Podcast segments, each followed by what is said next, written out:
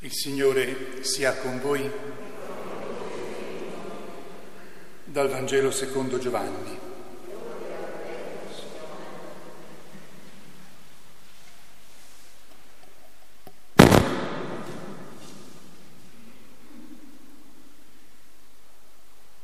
Il primo giorno della settimana, Maria Magdala si recò al sepolcro di mattino,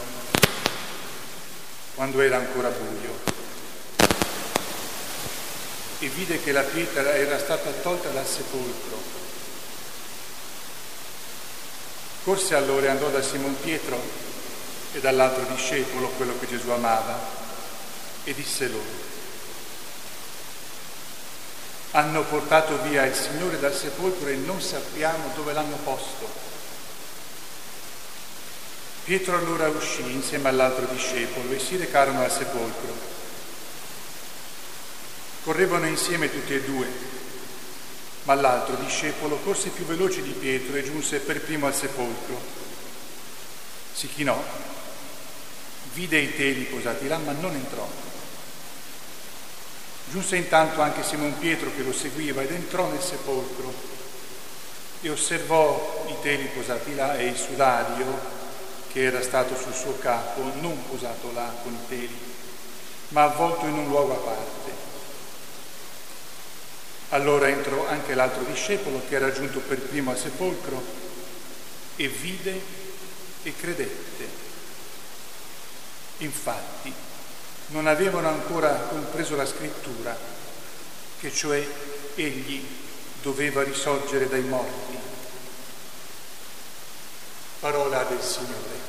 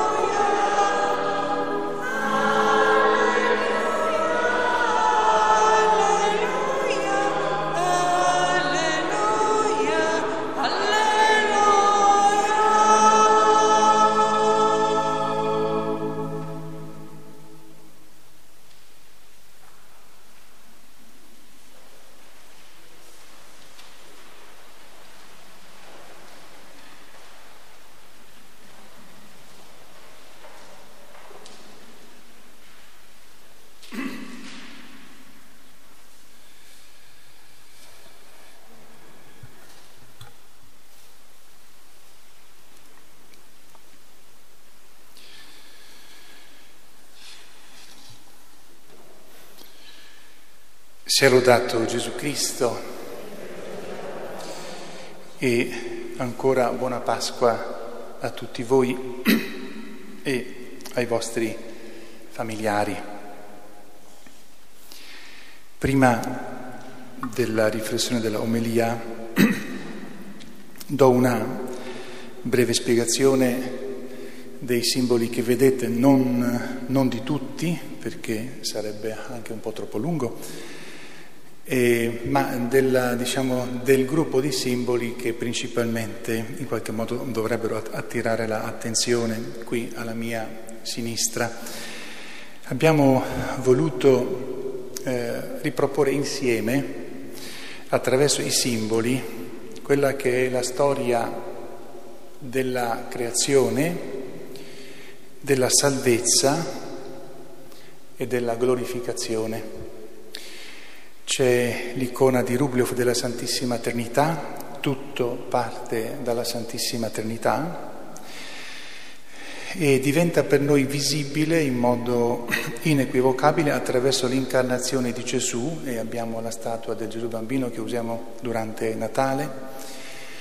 Si passa per la croce e la passione, e la croce ha il grande drappo rosso che indica ad un tempo il sangue, il martirio di Gesù, nonché il fuoco dell'amore e lo Spirito Santo che ha donato a noi.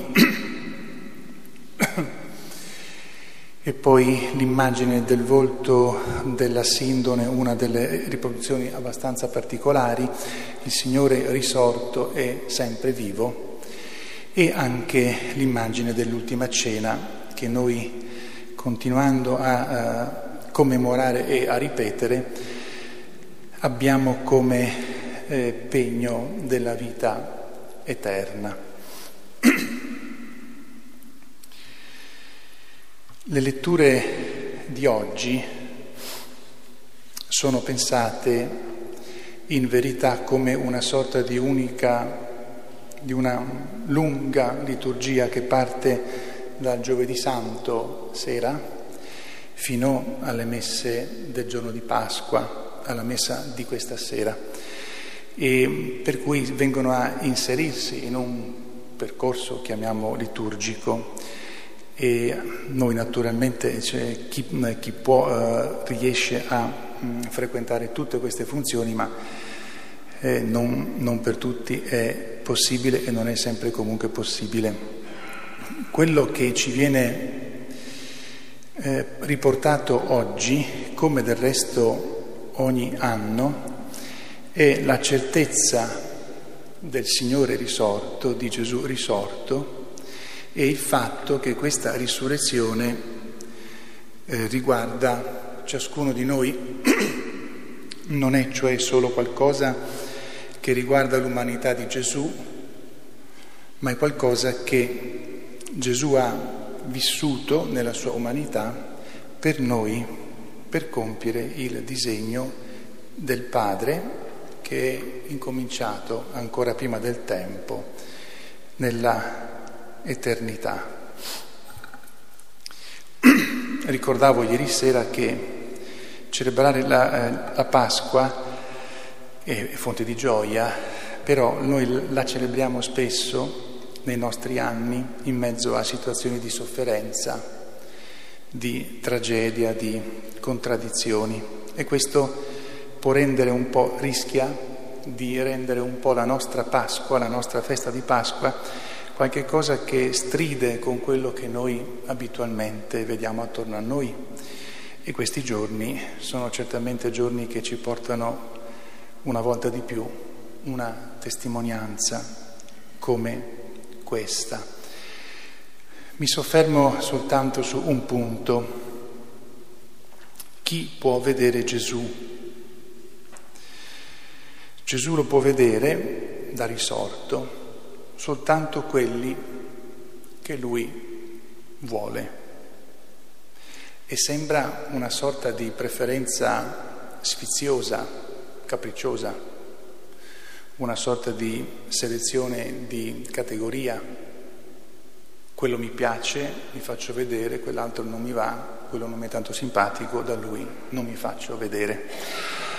Ma se legge, se noi leggiamo tutto tutti i Vangeli, tutto il Nuovo Testamento, capiamo che questa scelta non è capricciosa, è una scelta quasi obbligata.